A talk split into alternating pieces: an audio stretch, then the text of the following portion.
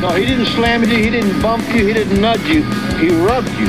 And rubbing, son, is racing. Hello and welcome back to the Locked On iRacing podcast. My name is Braden, and we are here in the year 2022, season two, week four of the iRacing uh, calendar. Again, no Wilco, still gallivanting around the country. It's a wonderful life he was uh, living at the moment. Seen some lovely pictures in the Discord uh, from all the fancy places he's been around in Queensland. Uh, but tonight, it's just an all South Australian cast uh, tonight. They've uh, handed over the reins to the, the Crow Eaters, and uh, I'm joined by Carl. How are you going, Carl?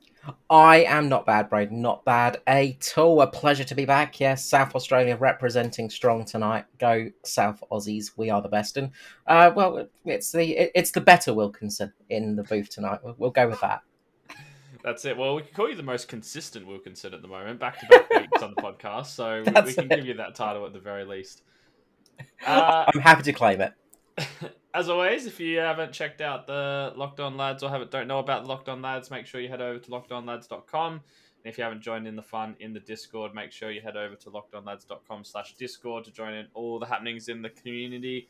Uh, at the moment, a few uh, pictures flying around of uh, Wilco's uh, gallivanting around the countryside. He also will probably have some pictures of the new house coming up soon. I reckon he's getting pretty close to uh, getting ready to move in. I know that the uh, house got all sold up, and he's very happy about that. So, lots of exciting things happening in there. You can also talk about all the racing. It was popping off with the Formula One and the uh, V8 supercars on the weekend, which we'll talk about a little bit later.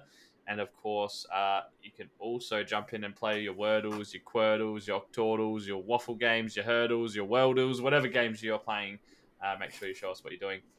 If you haven't already, give us a review and a rating on your favorite podcast app of choice. Uh, obviously, those reviews help us out a lot. We really appreciate it. You can also chuck uh, a, su- sub, uh, a subscribe or a follow to either the YouTube or Twitch channel. You find that at twitch.tv slash locked on lads or locked on lads YT on YouTube.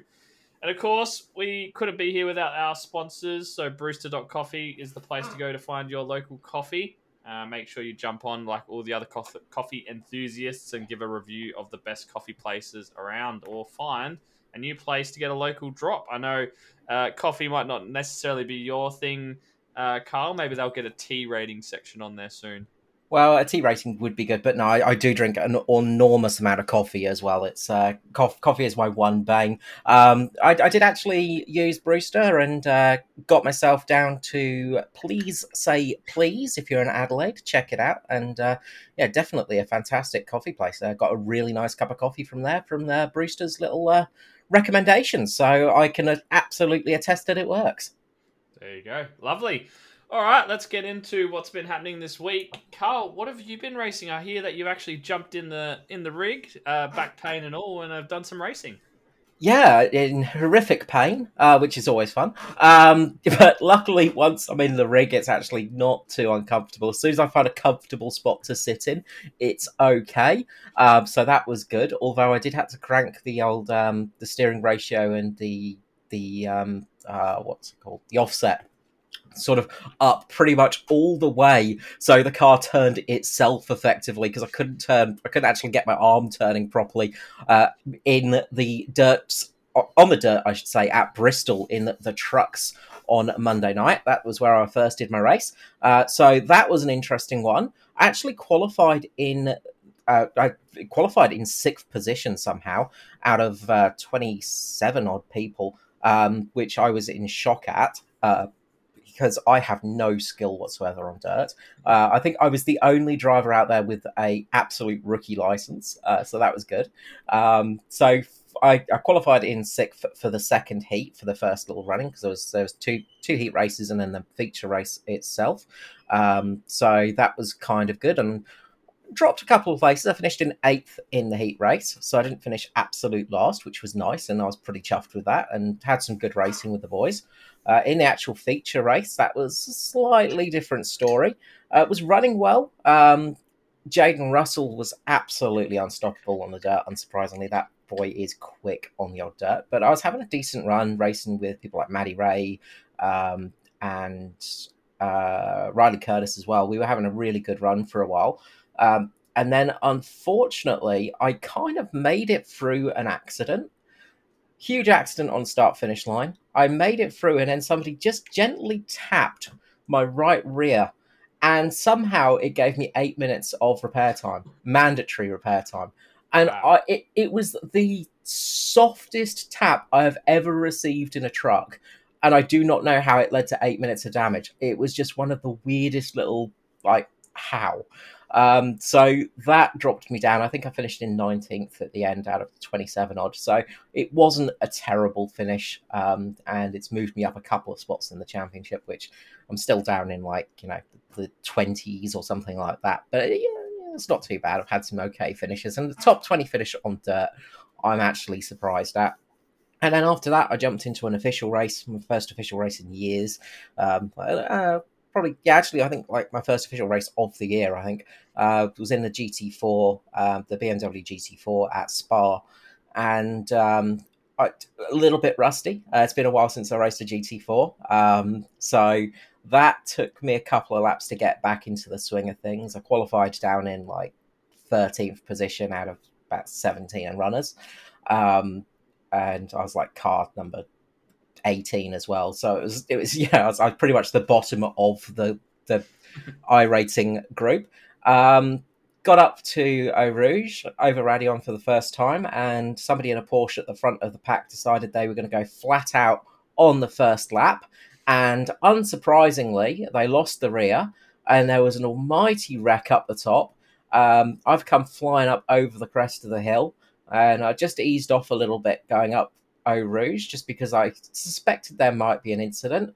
Got up to the crest of the hill, saw cars all over the track, took to the grass, just managed to avoid it. The car behind me kept on the actual road, got absolutely wiped out, and then I ended up finishing in the ninth position. Um, so I was pretty happy with that. It was a uh, it was a solid run in the end. Very nice. What about Uh, yourself? Yeah, well, actually, I just went to look at my ice schedule app. I actually thought I'd only done the one race over the last week, but I forgot I jumped into a couple other things just as a bit of fun. Um, I guess I'll start with the first race that I did do, uh, which I decided to jump in. I think it was on a Wednesday night, um, and jump into a V8 official. I've been saying I'll do more V8 officials and you know try and get better at racing them and just get the practice and the hours under the belt. So thought I'd put my money in my, where my mouth was while I was feeling all right, kind of expecting to finally lose my 4K little title that I've been holding on to dearly by not racing effectively. Um, so jumped in at Long Beach. Um, I think I was car number two or something, which was a bit scary. Um, wasn't all that pleased to see that. I think I was two or two or three. Um, so yeah, car number two. So I was, you know, like, oh great, here we go. You know, one mistake and I'll be definitely under the 4K I rating. But I actually put together a really consistent race. I actually streamed it, which I hadn't done in a while, um, and that was really enjoyable. Um, just yeah, really drove within myself and really focused on looking after the tires. One thing I noticed in doing the little bit of practice that I did was that it was so easy to burn your tires up around there. So many bumps, so easy to lock a brake, uh, like lots of turns that um, require plenty of grip. And yeah, I actually drove within myself really, really well. I was basically sitting sort of third, uh, fourth most of the race um, with Simon Heddershide just ahead of me. Decided to pit slightly earlier than him and try and undercut him um, as the um, you know the tires, uh, fresh tires are so powerful in the V8. So decided Mhm. to try and undercut him a little bit. Managed to get out like five seconds uh, over the time that he spent out longer than me. Um, then he had the tire advantage, and he was starting to catch me from that five seconds, coming into about uh, it was about two, maybe three seconds. I think he got within one or two, but then made a mistake, and it sort of went back out to three or four. But unfortunately, then I missed a gear coming into turn one and put it into the tire barrier. Managed to do it slowly enough that it didn't really give me too much damage. I didn't notice too much speed drop off with the car, um, which was really good, and managed to stay in fourth place. Simon Heddershide just overtaking me, so came home in fourth place. Gained a bit of uh, SR, which was nice. Went up 0.39 and, and managed to actually gain I rating, which I was very very surprised with. So um, it actually went a lot better than I thought. So I guess it means I have to do more of them now, though. I guess that, you know, I keep saying I'm gonna lose this 4K so I can just start racing and not have to worry about it, and I end up gaining I rating as I still have the 4K to protect. So it's a bit weird. But I also jumped into I did a rallycross race at um, Legacy Daytona um, Rallycross because I just wanted to get off. It's the only was the only one I didn't have a D class license or a better in. Um, so I kind of wanted to jump in and get a D class, might get my D class license, get my um, safety rating up enough. Enough. So jumped in, started fifth, finished fourth. I think out of six cars. Um, wasn't close to anyone. I was like a lap ahead of the person behind, and probably a lap ahead behind the person ahead of me. So it was a pretty boring race, but it was nice. So I managed to get my D license. And I also jumped in an ARCA series race and did an oval race, Carl. Oh my word, that, that, that's that's interesting to hear. Um, yes, I, I, tell you what, I've done one official uh, rallycross race, uh, and I'm never going to do another one because I have a 100% win ratio. So it's great on the old stats. It's uh, one race, one win, uh, 100%. Uh, so you know, I'm gonna I'm gonna protect that with my life. That's the only time I've ever done a dirt official, and I do not know how I ended up winning that one. It was just crazy. How did your oval experience go? Well, it was Daytona, so I've been on the bubble of my sort of getting my safety rating above three for like the last two seasons or three seasons. I don't do enough ovals to really mm-hmm. get above three. Um, and I think I've been hovering around that 2.8, 2.7, 2.85 kind of mark for the last two or three seasons. I really would like to get up to C class so I can do some of the races that actually involve safety cars and things like that because none of the D class races do. But with that, makes it really hard to get out of D class because no one slows down for any wrecks because there's no safety cars, so there's no, you know, incentive to just keep your spot and try and stay out of trouble. So I qualified fourth, which was not too bad. It was pretty low strength of field. I'm only like um, like thirteen hundred or fourteen hundred or something IR, so it was only like a twelve hundred and ninety five strength of field. But I was like car two, which yeah. was horrible. so I was like right at the top of the the bottom of the barrel. Um, and managed to get up into first place pretty early. Um, just got a good start, drove around the outside. Uh, uh, who was in second, drove around, dropped down into into first, and I still had enough momentum from the draft to go past him and jump down into first. So the idea was basically just stay first, keep the inside line, and try and stay out of as much danger as possible. Unfortunately, after about, I think the races are about 20 minutes for the ARCA races. I think, unfortunately, after about sort of 13 minutes, I made one slight error and just came off the, the line a little bit and bumped the guy next to me who spun sideways and hit me, which I straightened him up nicely and then proceeded to wreck with the rest of the field and, and got a bunch of damage and, yeah, ended up with, you know, 8x out of it, uh, which didn't help, oh, help the safety rating at all. And then um, just trundled around, went in for my repairs, got my fast repair, uh, trundled around by myself for the rest of the race until right at the end where there just so happened to be two guys fighting for position in front of me, uh, going really, really slow, crashed into each other, and then hit me again and gave me another 4x. So, oh, I no. so I ended up with 12x out of the race, ended up losing 0.12 safety rating. So, yeah, it, it is what it is it is painful. Look, working on ovals is painful in officials. I think I'm up to B license in ovals at least, and it, it's never easy stuff. Like you just got to try and keep out of trouble, and that's one of the hardest things on in officials on ovals because people will you, you get a very big disparity between people. You get the ones that will actually allow for racing and then you get the people who will just absolutely wreck you who just do not stop and will just absolutely drive through you. And it is really really tricky. It's it, it's hard to do and it, it's one of the the flaws of iRacing sometimes where it, you just sort of feel like it's an uphill battle and no matter what you do you just can't win you just can't improve.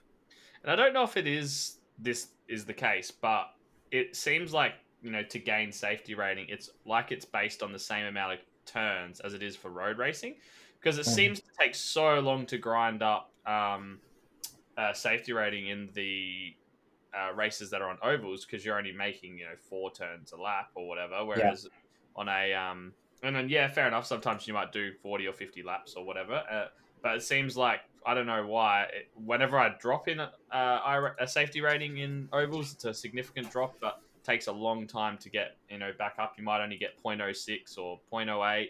Um, it's a real, real long grind. So I did one little time trial, just had the Formula One practice or the V8 supercars or something on my top monitor and just drove around Daytona by myself and gained 0.6, 0.06 of that 0.12 back. But yeah, so still underneath the three. So got to do some more ovals somehow to try and get get back up above that three. Oh, honestly, best advice is just keep at the back. Um, it, it sucks. You can't race. You just have to like just hold at the back and just not race anybody. And it is just such a it, it it's soul destroying. Um, that's the problem. It is soul destroying getting that license up, but you just sort of keep out of trouble, and you usually find you get up there. Um, obviously, just keeping out of the the short tracks as well, because the short tracks will Yeah. just absolutely kill any safety rating you've got. Um, Yeah. Usually, honestly, the best way I found was going on super speedways and just keeping at the back, and you sort of it, it's a long grind, but you get there eventually, and then you're like, yep, okay, I'm finally free of this. I can get some proper racing in. Yeah, I've had that happen a couple of times. I've done like Daytona and Charlotte. I don't know if they're classified as super speedways, but they're the bigger tracks where you don't really have to lift much. But Yeah. um, and I've tried to stay at the back, and I always find that then there's a massive wreck that I can't avoid, and I still Yeah. end up getting caught in it. So this is why this time I was like, all right, I'm going straight to the front. I'm gonna stick it out. I don't care if I win or lose. Just I want to stay there with and try and get that zero X. But yeah, it wasn't to be. So anyway, enough of Uh, complaining about my uh my oval racing. it will get there eventually. We'll have to we'll have to try and jump into some together, and uh, and I'll wreck you out and ruin your safety rating that way. Sounds like a plan. well, there was some other stuff that happened this week or last weekend at this point uh, now. Obviously, the Formula One finally came back to Australia uh, and we had the Melbourne GP. So I don't know about you, Carl, but I really enjoyed having a whole weekend basically. I mean, there was that much sport on. There was footy, there was UFC, there was Grand Prix, there was V8s, there was just about every sport under the sun that you could uh, hope for but I certainly enjoyed sitting down and watching a bunch of motorsport on the weekend. How did you find the uh, Melbourne GP? Oh, uh, it was great to have a Grand Prix in our time zone again. I mean, obviously it's in the wrong state. I mean, you know, it, it needs to come over. Just just move a little bit left. Come back to Adelaide, uh, back to the proper street circuit, and uh, you know everything will be fine. But of course, we, we have some of that to look forward to at the end of the year now, at least. So there is some good news for that. Um, but honestly, it was great to have the, the Grand Prix back. I love Melbourne. I actually really love the Albert Park circuit, and the changes they've done have been interesting. I, I was a little bit nervous about that chicane getting changed um, because you know it's kind of a it, it, was a very big part of the circuit, um, but. I also remember Formula 197 where I would constantly cut that chicane and basically use that layout of the track anyway, um, and I knew it was fun. So it turned out that yes, it was good. Um, the racing was brilliant. Obviously, they dropped one of the DRS zones, so only three DRS zones, oh, only three, Mm. uh, which I think probably actually was a good thing. Um, but the racing on track was just brilliant, and some of the the action just all over the weekend was great. I mean, it, it was great to see the V8s there again. It was great to see the support races. Um, I think they had Formula Five Thousand there as well, didn't they? Yeah, they did. Yeah. Um, Yeah. But obviously, the Grand Prix was just, uh, yeah, I mean, you know, qualifying, it was interesting to see how that went. And it was an interesting weekend all in all. I mean, you know, you got a heartbreak for Alonso. Um, as a Fernando fan, it was. Uh, it was a hard weekend, all in all. Um, the the the whole uh, the whole incident with the uh, the hydraulics failing, uh, getting into the corner, that was painful to see and then the race it just got worse and worse and worse and, and I, I think the worst thing is, is he had such good pace and it was just just hard to see him drop back and aston martin what on earth is going on with aston martin They've lost the plot, haven't they? They really have. Um, Yeah. Just to touch on, yeah, the, I, I guess I'll touch on it a little bit when we talk about the Formula One fantasy. But Fernando was one of my subs in this week, and I, I thought he was just looking so wonderful. The amount of pace he had, he was just absolutely smashing it. And then he's putting in this, you know, massive mega lap that's going to probably put him in the top sort of two, three, four. Um, probably not enough to get on pole, but you know, he's uh, had a green sector, a purple sector, and then all of a sudden he's in the wall, and that just sort of started the spiral down from there. He got unlucky with the timing of safety cars, and it was it was pretty crazy to. I was watch, uh, watching. There's a channel called on YouTube called F1 Unfiltered, and they basically after the races put up a bunch of videos of um, the radio chat um, from different parts of the race and from different teams and things like that. And basically, as soon as he saw the safety car, he goes, "Well, I guess that's our race over then." Yeah. like it was straight away the first thing safety car gets called and he's just like well yep that's it we're screwed um, Yeah. so it was yeah very disappointing disappointing for my fantasy team, of course, but disappointing for him as well, just because you know he was on an absolute tear all weekend and looking like Alpine. Well, he was going to have a really, really good result for for Alpine. So yeah, that was a bit disappointing. Yeah, it, it, it can come back. I mean, that's the thing. That car is fast. That's one of the good things. And I mean, like that's one of the good news stories is that Alpine is very quick. It's got it's a decent looking chassis, and the engine looks like it's decent as well um, which is more than you can say about Mercedes, although they had a much better weekend. Um, you know, they got very, very lucky as well with everything. Um, it was interesting to see. I don't know if you ever, if you noticed it during the race, but if you looked at Lewis Hamilton's car, he had an actual sensor on all weekend, even during the race. There was a little light underneath the front of his car. Uh, mm-hmm. And they were running a laser sensor on the, the front of the car all weekend, even through the race. And that thing adds about, I think it's about one and a half kilograms. It's a pretty hefty sensor. Um, so they added extra weight to it. And that Mercedes, they reckon, is overweight already. They think it's about 15 to 20 kilos overweight. So adding an extra bit of weight onto that car for the race seems like a really weird idea. And he sort of could see Hamilton was just off Russell's pace a bit all weekend. And, you know, Russell, you know, he's a very quick driver, but it, it kind of explains why Hamilton was running a little bit slower because he had that sensor on. So if you go back and look at some of the replays, you'll see it, it almost looks like it's the actual um, it's the tray that's rubbing along the floor, and it, it, sort of seems like it's on on fire almost, or it's glowing.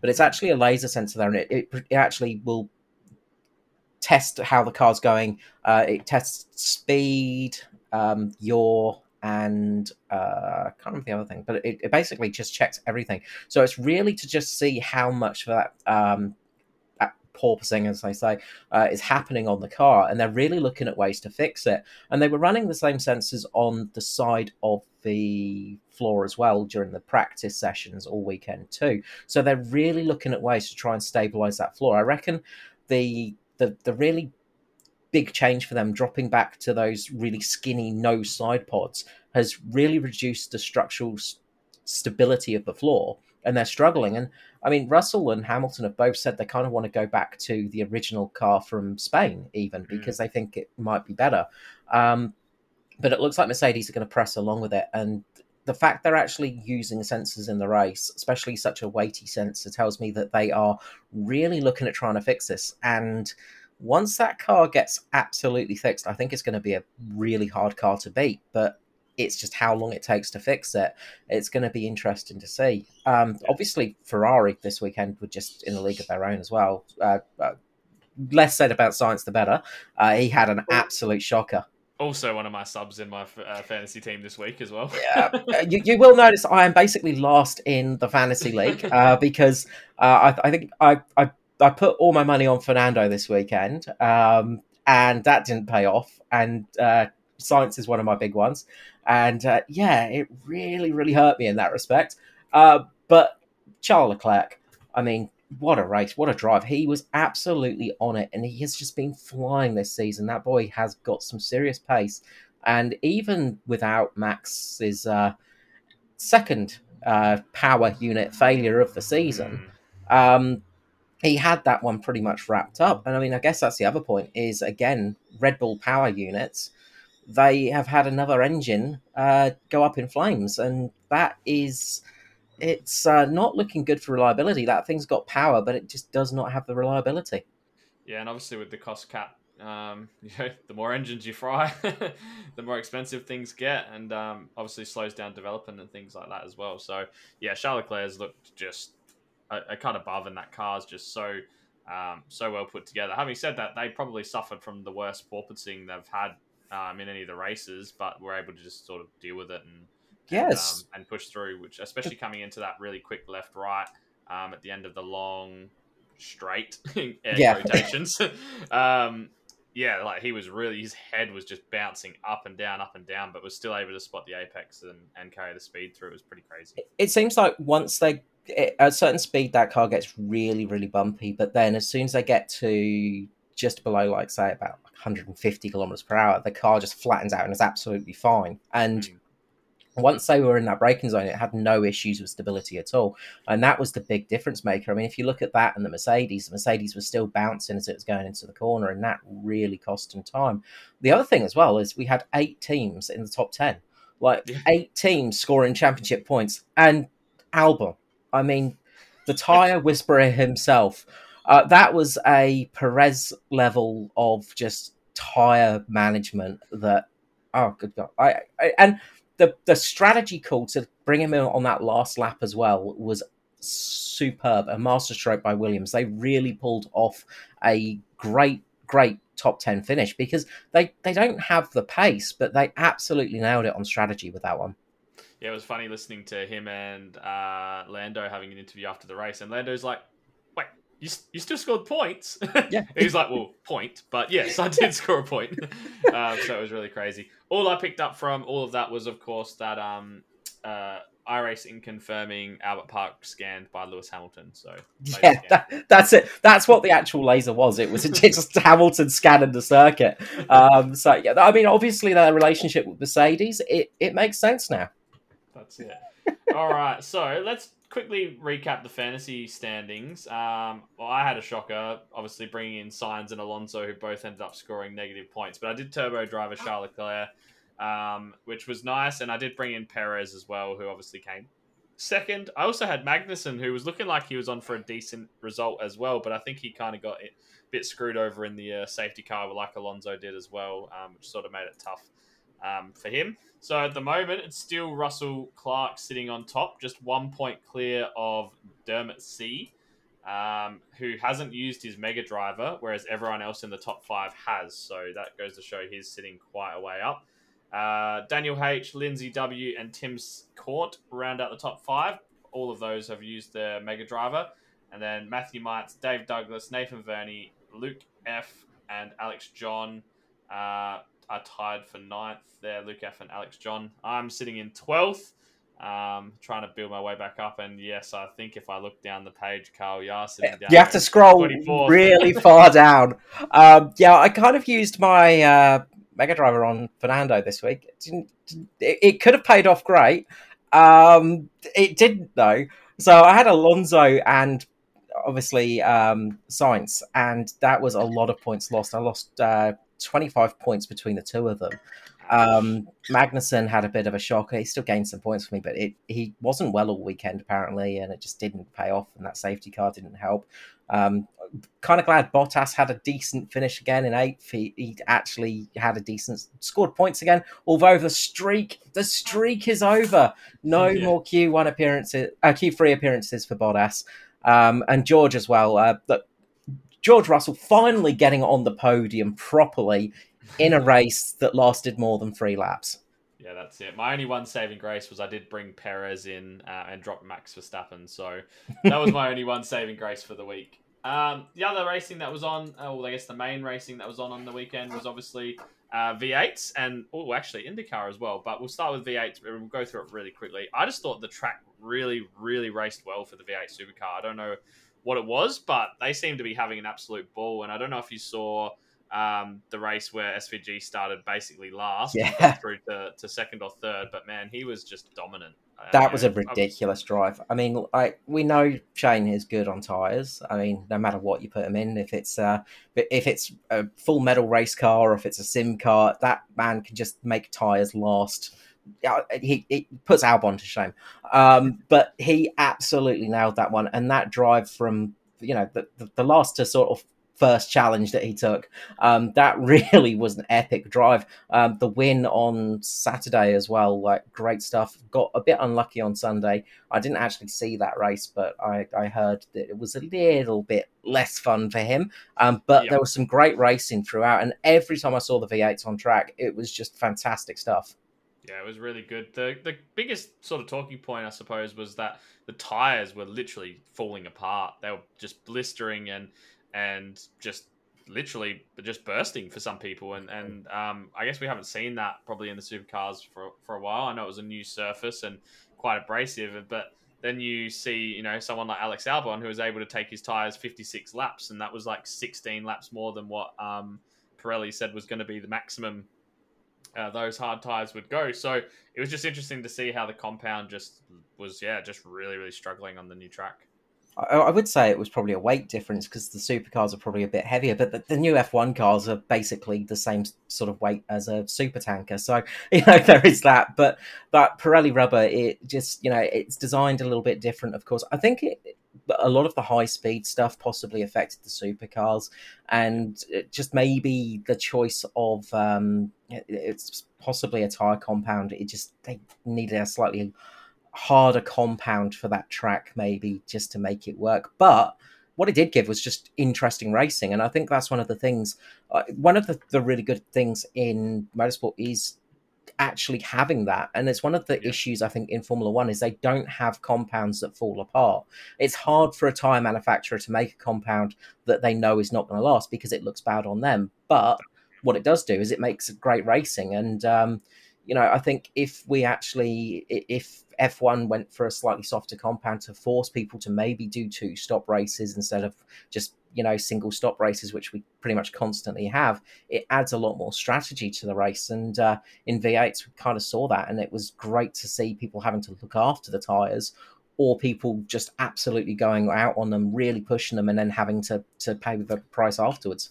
Yeah, it's obviously a fine line between having enough tire deg to make the strategy work, and then obviously not wanting them to just literally you know blow it 250 yeah. kilometers per hour. But yeah, I totally agree. Obviously, the more deg you have, the more uh, it opens up strategy, and that's always good for racing. I guess.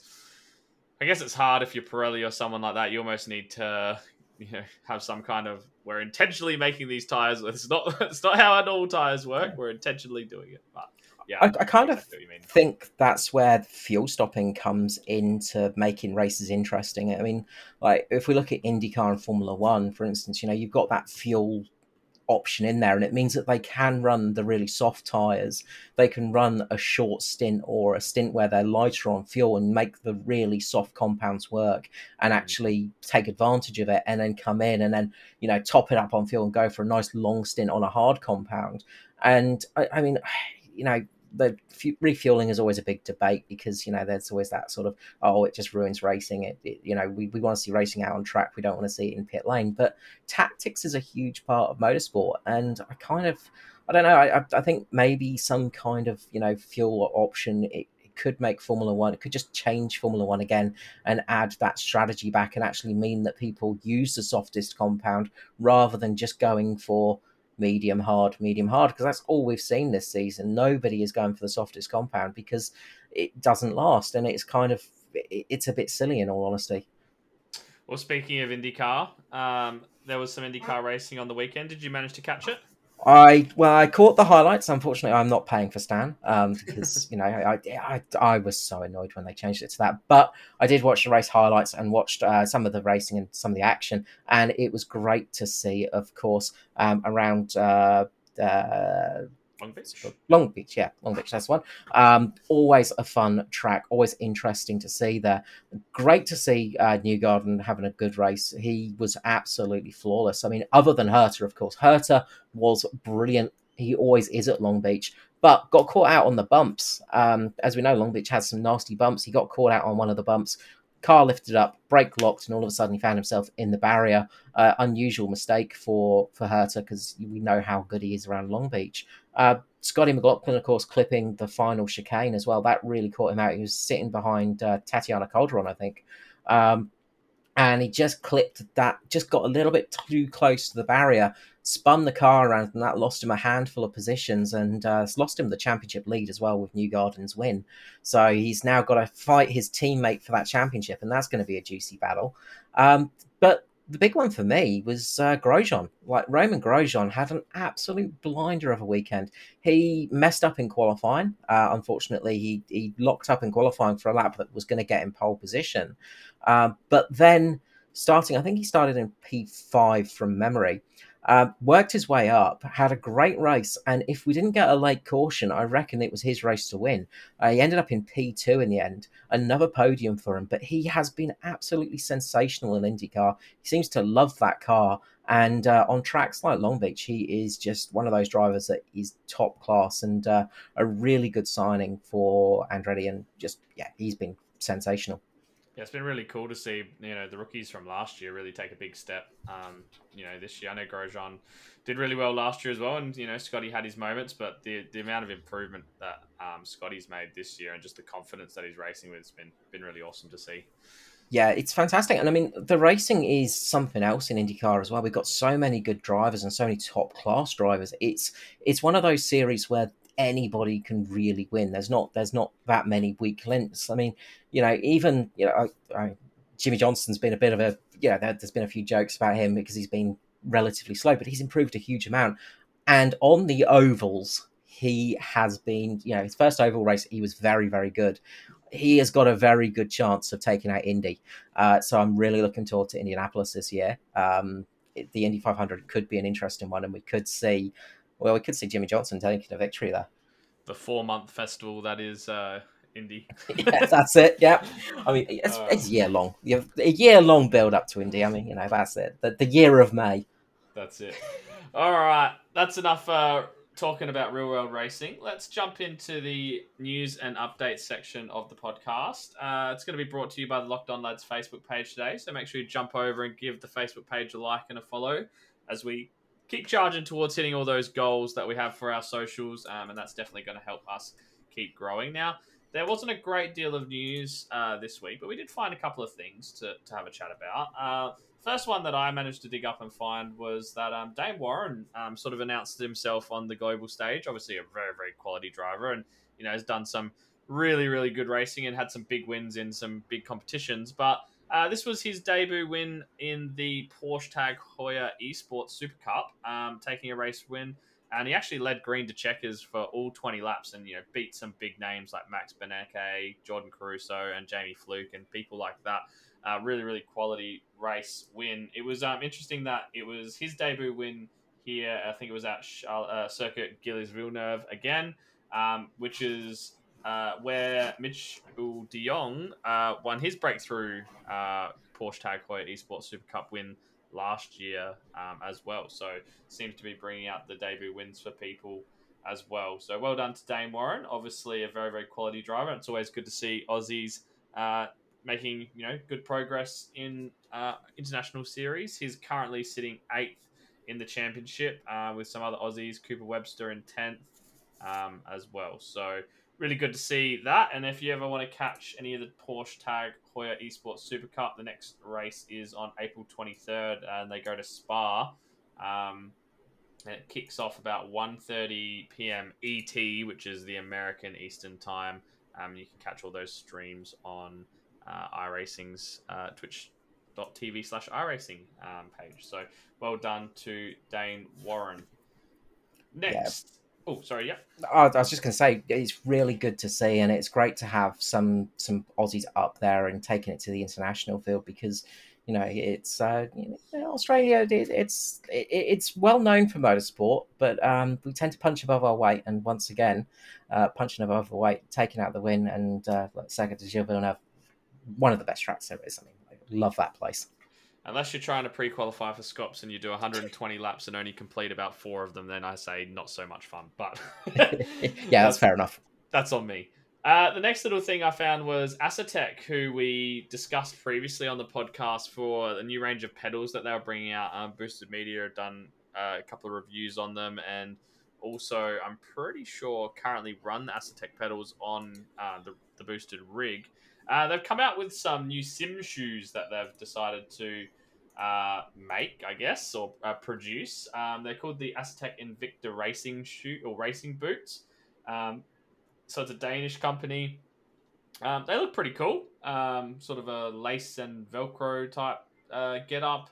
Uh, red, black, and uh, white in the uh, Asetek colors, and not a bad looking um, not a bad looking racing boot. So I'm not 100% sure if they're out yet. I don't believe they are. I think it's looking like they're going to be shipped in late June.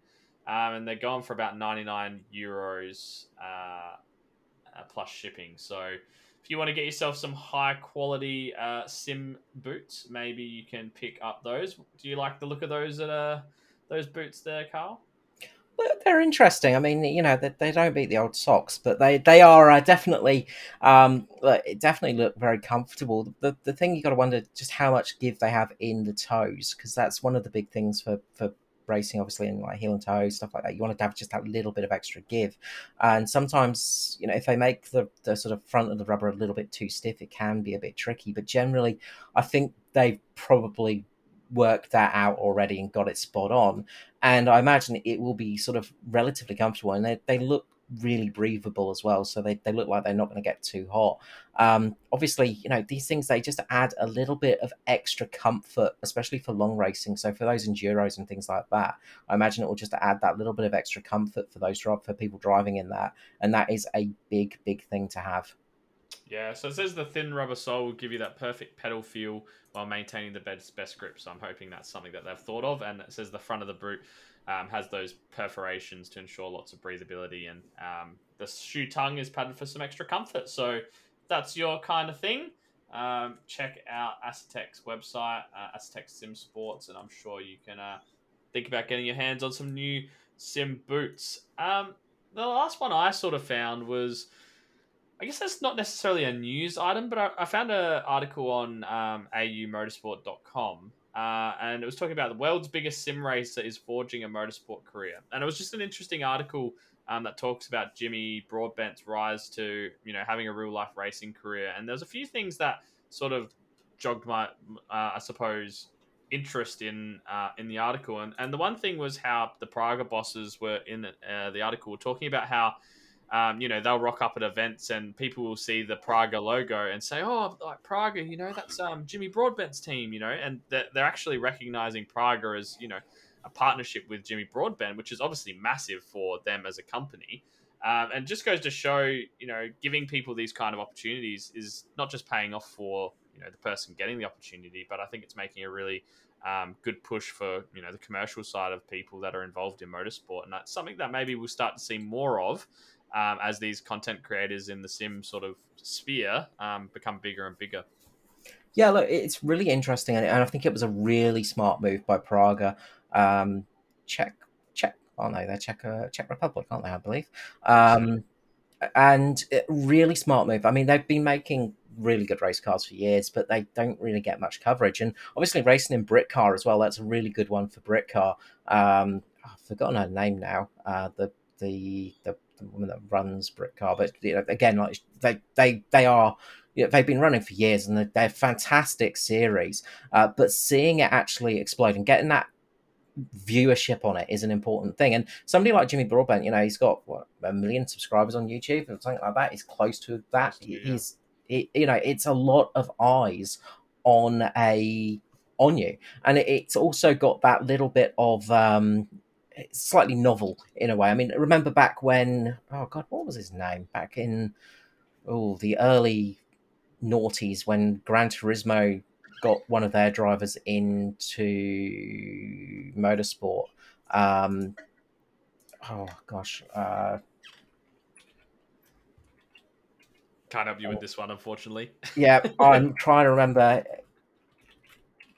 I, I I will remember the driver once I see it. Um, but he, you know, obviously that was a big, big thing, and there, there was this huge, um, huge amount of uh, media that went onto it, and it really made a big difference. It was a huge, um, it was a huge get.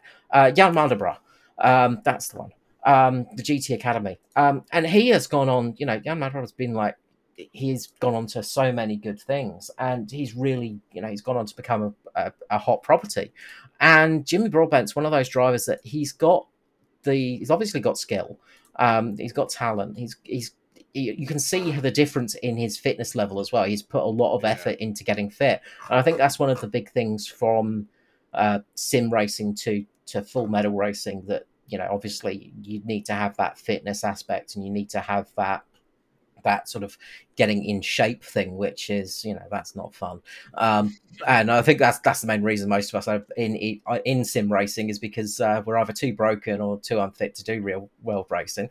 Um, but it's great to see somebody moving up there, and he is one of those drivers that's gonna keep going, and he's had success and the, the more success he has, the more chance he has of getting into some other series, and it also brings eyes onto those other series as well. And it's just a really good, you got to say, publicity stunt. Um, but he he's got the talent to do it as well, so it's a really smart move. And uh, good on him, in honesty. It's been really, really great, and it's fantastic to see. Um, it's fantastic to see a sim driver actually progressing that way. We know we know we got loads of full metal racing drivers, real racing drivers, you know, who come into sims themselves. You know, so there's there's that crossover, of course. Um, but it's nice to see that it's actually working out for him, and it's great to see that Praga are actually getting that publicity as well for themselves because it's going to help them. It's going to help build them up a little bit, and hopefully, it will really help them get into some other series as well and uh, help them improve because you know every little bit helps. Yeah, definitely. I'm not sure if you've caught his most recent video, but for anyone out there, feel free to go and give it a watch um, on his uh, YouTube channel. But um, one thing I took from his most recent video, which I found really interesting, was uh, they were racing at Oulton Park uh, for the latest round of. I don't think they're in. It's a Praga Cup this time. I think it's actually a an exclusive Praga series, mm. and um, they were going through and he was talking a little bit about his lap times and you know how he was he was getting towards the end of the race they were in second place and you know his pit crew basically said look we need you we need you to give us some more because third's starting to catch us and we think if we keep going this way they might start to catch us before the end of the race. And he started talking about how it was really interesting how he's actually matching so he's obviously the am driver that's driving alongside Gordie uh, Mutch, who's the pro um, counterpart, and he, he's basically matching him and is able to do the same lap t- or same times through the slower medium corners, but he still doesn't quite have the confidence and the trust in the downforce um, to, to manage to match him in the fast, um, like fast high downforce corners. And it was just interesting for me to you know sort of reflect and go, well, yeah. So those slow corners, he's got the talent and the skills to be able to do um, the same sort of job that Gordie's doing, but that fear factor that is involved in actual racing that we don't actually have in sim racing is, uh, you know, I guess the thing that might be holding him back from getting those extra, you know, three or four tenths um, each lap going through those high speed, you know, more risky, I suppose, corners. I thought that was really interesting to to note that he's actually managing to stick it to him in, you know, the medium and slow corners. But at the moment, it's just that having the confidence and the trust that you only get from repetition and doing it, I suppose. Yeah. Um, uh, that's not quite there yet. That's it. And he, the thing is, the, one of the good things on his side is he is actually one of the quicker AM drivers, and that really does get attention of people. Um, you know, when you've got the the bronze, gold, silver as bronze, silver, gold, platinum style things with the AM and the pros and all that kind of stuff. If you've got a quick AM driver, teams take notice of that and then they will start looking out for it because they want them. And especially if you've got a quick AM driver that's good at keeping the car on the track, that's the kind of thing that wins you races and championships. And especially in endurance racing, um, I can see that being a big, big boon for him. Yeah, absolutely. Well, one last thing.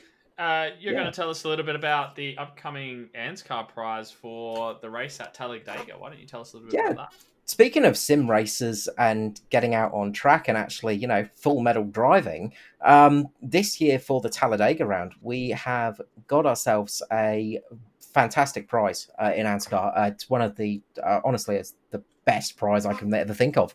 Um, so for this round, this year's prize has been announced, and it's uh, the winner of the race will get the chance to drive with Zero Alpha Motorsport. They're a non-profit organization uh, that help military veterans with their mental and physical well-being via motorsport. So they get them involved in everything from driving to mechanical aspects to fabrication, all of those little bits, but just help them get into something and do something after they've left the military, which is always a big thing. Um, it's a Tasmanian based team. And they have offered this year's winner of the 24 7 Sim Services Talladega race a day's practice session in either their Formula 500 dirt sprint car at Carrick Speedway, or if uh, if the winner is under 16, which I don't think we're going to have any under 16 drivers, there, there are a couple that are close to that. Um, they get the chance to drive uh, the Daihatsu Junior car, which is still very quick and very fast and will be an absolute blast around that speedway. And of course, for the non-dirt track racers, uh, they can drive the team's rally car uh, slash time attack vehicle, which is their Honda Prelude um, at uh, Baskerville Raceway or Simmons Plains, and it's an absolute blinder of a you know blinder of a prize. I mean, honestly, you know, as we all we all love to drive, um, getting to actually go and have a proper practice session with the team. The drivers will be there as well to help coach. Uh, the team will be there to help you learn and stuff like that. It, it's it's for fun, but they're also going to be trying to help you out and help you improve as well. It's a huge opportunity and a huge prize to win as well. Uh, so I think a lot of people are going to be looking at that. And uh, Talladega can be a bit of a lottery at sometimes, but we know a lot of people are going to be wanting to win that. So I think it might make people think twice before making some of the silly moves because they're going to really want to try to get to the end of that race and be at the front of the pack. Yeah, absolutely. That sounds like an awesome uh, prize, and to to win something like Talladega, I think you deserve a prize that that fits that because anything can happen at a place like Talladega, that's for sure yeah, it's it's great, and uh, you also get a lovely holiday to Tasmania as well. So it's it's it's, it's a you know it's a win win situation. I mean, you know, can't ask for more than that. So that is fantastic. There's more information on that on the AnsCar Facebook page or on anscar.com, uh, of course. Uh, but yeah, a lot of drivers are going to be looking to get that one, and whoever wins it is going to be one lucky lucky person. I mean, obviously, I would be out there trying to win it, but uh, unfortunately, I'll be stuck locked away in the commentary booth. Absolutely. Uh, now, before we move on, actually, I completely forgot that we didn't cover this last week because I don't think the announcement had been made yet. Um, Ira, I think what we did talk about was that Ira had something in the works, and we weren't sure what it quite was yet. Uh, but he did announce it, I think, late last week or early this week, uh, that he is running an Aussie Car Festival of Speed, uh, running from April 20th to the 24th. So he's uh, put together a an amazing uh, festival of speed in conjunction with the no hashtag no social hate um, uh, charity that's uh, organized by Chaz Mostert um, and obviously incorporating Aussie Car as well. So there's going to be three events held over five days uh, where regular drivers are going to be able to rub shoulders with some pros possibly. Um, and win a real race car experience as well. So not only uh, Anscar doing it, Aussie Car as well. So plenty of opportunities to get yourself in a car at the moment. Um, so Ira said that this is uh, the type of event that he's uh, been working on for a long time, and he originally got the idea from watching the UK Formula Ford Festival, which uh, he followed back in the day, and people like Ambrose and Ingall and Webber raced uh, in. And he said that he thinks that the event that goes over a few days is much more engaging. Um, and when he, he approached uh, Chaz about the No Social Hate campaign, he was really happy that he got a message back from him, which was pretty cool. Um, so the way that it's going to work, or I, and then I'll get to the prize, I suppose, is that there's going to be um, over the, the four days or three days, um, there's going to be a Formula V and Formula Four um, category and race uh, classes. The qualifying um, will be for the final will be done via heat racing, and depending on the amount of entries, uh, about 20 to 30 cars are going to make the cut for the final uh, with one uh, 25 minute race solo qualifying, no pit stops uh, to be the final. There's also going to be a race of champions. Um, so any pro who has been personally invited or any driver who has won an open setup Aussie car race automatically qualify for the Saturday Saturday night finals.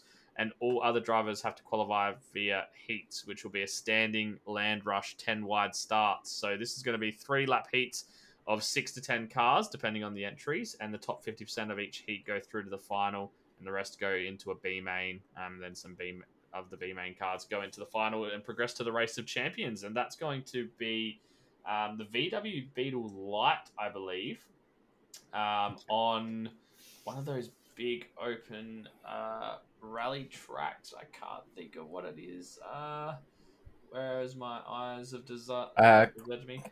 Uh, Crandon. Crandon. One. Yes, Crandon International Raceway. Uh, and then there's going to be the Aussie Car Grand Prix. So it's going to be a full length 44 lap race using the iRacing Spa set. Uh, same as Formula One rules, needing to use two different compounds and obviously using the brand new Mercedes AMG W12 E Performance. And that's going to be around Spa which is going to be a pretty big, uh, pretty big event, and I'm really looking forward to seeing how it goes. I guess I won an open setup uh, Aussie car race, so I do automatically qualify entry into the uh, the race of champions. I definitely don't consider myself much of a champion, but I get I get some free entry into that, uh, which is pretty cool. So as I was discussing before, there's some pretty cool. Um, prizes on offer. So they're going to give away two real open wheel experiences in proper Formula Ford around Sydney Motorsport Park no red limiters, no driving instructor by your side, in an open cockpit car tuned to just over 115 brake horsepower um, and weighs about 410 kilos. So it's going to be pretty cool. Top speed of around 230 kilometers per hour in a car like that, which is awesome. And this prize is going to be drawn live on SimSpeed TV for any driver who makes both the Formula V and the Formula 4 final. Um, and does not incur a post race penalty in the final. So a bit of an incentive to keep it clean there as well, um, which is pretty awesome. So really, really cool. Um, there's also going to be a Nations Cup theme to it as well, so you can nominate a country that you're going to drive for, and um, you know, it should be interesting to see if the Trans Tasmans can uh, battle it out for the best uh, of the Trans Tasman. So. Uh, really, really cool um, idea. I think Ira's absolutely smashed it with this one. Um, I'm going to probably try and jump in a couple of things at least, um, depending on time and, and how some other things are going. But uh, if not, wish Ira all the best. It's free to enter or pay what you think it's worth. So um, definitely get behind Ira. He's really awesome for the community. He's done a lot of uh, really great things. So make sure you uh, head over to Aussie Cars Discord or the Facebook page and check out the uh, Festival of Speed. It's going to be uh, pretty cool. Yeah, that sounds fantastic. Um, I might have to try and represent the uh, the English with that one and uh, see, if I can beat the Australians and Kiwis. Yeah, that might be tricky with not too many Englishmen in there, but you'd be doing all right if you get in front of one of them. Let's just say that. All right, let's jump into the community results section of today's podcast. That's brought to you by the Locked On Lads YouTube channel. Please make sure you jump over and check out the YouTube page. And not only some amazing broadcasts brought to you by Wilco and also by you, Carl, when the YouTube channel wants to keep its stream key the right way. Uh, um, yeah. and uh, make sure you uh, give them the support, the time they're putting together. Um, and sometimes you might even get to see Wilco racing himself. Don't know when. Not sure if he still does that, but I'm sure he'll get on there and do some racing soon once things start to settle down. So, Carl, how about you talk to us about the Australasian Supercar E Series first? That's something we're going to cover in a little bit more depth next season, but you've got a little bit of a wrap up um, about this season. And then I'll, I think after that, I'm going to throw to uh, past you, who's already given us an ANSCAR wrap. I'm not even going to make you do it live this week. So how about you tell us about this Australasian Supercar E Series?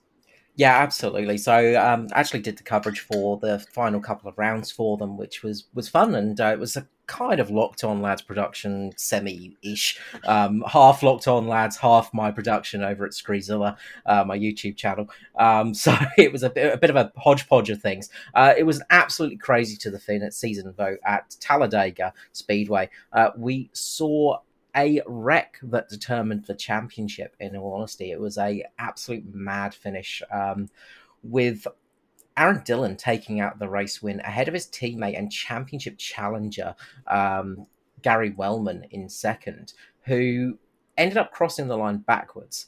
And if he had managed to cross the line ahead of his teammate, would have won the championship. There was five points between himself and Raymond Jaeger, who ended up taking out the title for this third season of the Australasian uh, Supercar E Series. So it was a fantastic end to the championship, and was very glad we got to broadcast it.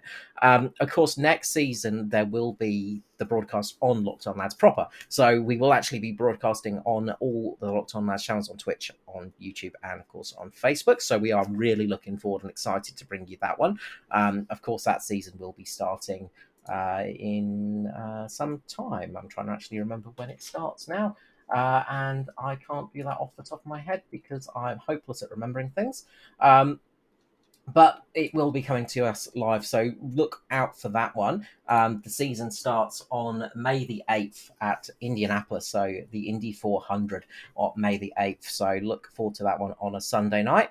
A little bit of competition for our good friend, Mr. Alex McKellar, uh, for the uh, the Skippies. Um, so something different on a Sunday night to watch, but yeah, it was a really good run and uh, well worth catching that race. Uh, absolute mad finish, but um, really, really good racing. And the V8s on the ovals are just something special to watch. Yeah, I've seen a few races, and uh, obviously the E Series did quite a few races on ovals over the two years that the supercars ran the E Series, and, and it always did look like a, a blast. So get out there and support the Australasian Supercar E Series if you get a chance. Well, Carl, I'm going to throw to a past you who's already given us a wrap up of ANSCAR for this week. So why doesn't past Carl uh, take it away with this week's ANSCAR wrap? Hello, chaps and chapettes, and welcome to the ANSCAR recap. I'm, as ever, Carl Wilkinson with you, and tonight we will be starting off with the Affinity Construction Truck Series Championship. We were at Martinsville Speedway for all the series this week, which meant it was a very Martinsville style race. Jaden Russell would pick up pole position alongside Jason Martin on the front row.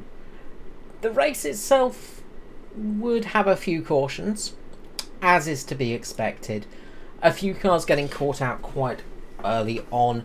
With 8 cautions and 40 laps under caution, there were quite a few accidents which uh, caused a few cars to get taken out, unfortunately. When the green flag was out, there was some great racing up the front, but it was Jaden Russell who was unstoppable, with Hamish Gallagher in second, Luke Traher third, Danny Daniel Hederscheid in fourth, and Joshua Carroll in fifth position. Championship wise, Danny G still leads, just a single point ahead of Hamish Gallagher. Josh Micklemore in third, fourth for Jaden Russell, fifth for Luke Traher, Matty Race sixth, seventh for Jason Martin, Sc- Clark in eighth, Skurlock in ninth, and tenth for Stephen Williams. And in the Xfinity series, we saw a rough night for a few people. Hamish Gallagher would claim pole position with Lachlan Urquio on the outside row, but an early accident would see Urquio out of the race early. When there was some green flag racing, it was great side by side action with some good door banging to go. However, we saw the caution flag many times, 12 in fact, 54 laps under caution, which caused the race to be a bit stop start. Finally, it was Hamish Gallagher who kept out, didn't pit, and stayed out on his tyres from the start of the race that made it home first, with Joshua Carroll in second, Ruben Phelps third, Martin, Michael Skurlock fourth, and Stevie Dubb in fifth. Championship wise, it's Hamish Gallagher in the lead, 39 points ahead of Skurlock in second, Russell in third, fourth for Phelps, fifth for Micklemore, sixth for Carroll Walden, Clark seventh, eighth for Raymond, Douglas ninth, with Brad Fenley in joint ninth place. Unfortunately, the Cup race couldn't take place this week due to iRacing maintenance, but we look forward to seeing you back next week where we will be getting down and dirty at Bristol for the trucks and the Cup, and it will be Dega baby for the Xfinity. Back to the studio. I don't know about you, Carl, but I actually think past Carl sounds better than you. So we'll, uh, we'll, have to see see if we can get past past Carl on the podcast next time. Uh, maybe I, slightly more grumpy though. I mean, it was a, it was a rough week at, uh, at the paperclip, and obviously no cup because of the serve maintenance. So it was it was a bit different. Definitely, definitely. All right, our last thing that we're going to cover today is the SNL race. Uh, Alex has uh, been really busy this week, as he, uh, I think everyone has been, to be honest, lately. It's been um, just full on for everyone in the last few weeks, especially. But uh, we'll go through what happened in the SNL uh, coverage, and I saw a bit of the end of this race, which was an absolute belter. Um, but it was really awesome. My favorite part was to see my good friend Nathan Verney back out in the top split in a surprise appearance, uh, coming in as car number twenty. Carl. Yeah, it was great to see the uh, the locked on colours represented on Saturday night, uh, Sunday Night Lights. It was nice to see that. Uh, they were at Belle Isle, of course, a twenty strong field, um, so that was really good to see. Vaughan Roberts uh, got the pole position with Vasco Sorowski in second. Um, there were nine Australian and New Zealand drivers out there as well, so it was an absolute stacked field for the uh, for the, uh, the drivers for the Aussies and the New Zealands. Absolutely. Um, I guess uh, the end of the race that I saw was was really really good. Um, I think it was, I think it was was it Miles and I'm gonna have to. Yeah. So uh, Miles and Vaughan Roberts, I think, were sort of hanging on the back of Nagai um, before they started to make a bit of a move. I think maybe uh, uh, Vaughan Roberts or Miles might have been ahead, um, and eventually they both dropped um, Nagai, which is no mean feat, that's for sure. Mm-hmm. Um, and I guess the unfortunate part was at the start there was the big wreck between um, Fiore and Wade um, which Nathan actually almost got caught up in. Um, but there was plenty of battles throughout the whole field. Vaughan Roberts, Miles, and Nagai basically were together all that uh, race long until right towards the end, where, like I said, they he, uh, sort of got dropped um, a little bit for for Nagai. Uh, but the biggest thing was right at the end, uh, a big sort of crash between uh, the front people who were battling, and it saw Sam Devantier out of nowhere come up and end up getting second. Yeah, the cowboy absolutely weaved it through. Um, Roberts and Miles were battling it out, and I think it was turn 11 they made contact. Uh, Roberts managed to keep the car going, um, but uh, Miles got some damage, and then I think it was turn 12 ended up just going completely in the barrier, lost the back end of the car, and he was trying desperately to to get to the line. Uh, it, was, it was heartbreaking to watch because that car was just going nowhere. Uh, but uh, the Cowboy Sam Devantier absolutely nailed it through there. Got past Nagai, got up into P2. Really, really good job. Nagai just got a little bit caught up, checked up in that sort of incident as well, and dropped down to third. Um, but it was a fantastic battle at the end, and uh, it was a shame that contact happened because they were too wide for pretty much that whole final lap. Really going for it carnage, unfortunately. Um, but again, the cowboy just absolutely sliding it through the middle and doing a great job and another podium for himself. Absolutely. So the results were Nick Vaughan Roberts taking away the win from Sam Devantier and Naoya Nagai uh, rounding out the podium from George Maddock, Tim Hendrickson, Seb Schultz, Brett McBurney, Hira, Hikaru Sasaki. Got there in the end. Dimitri Philippides and Russell Clark rounding out your top 10.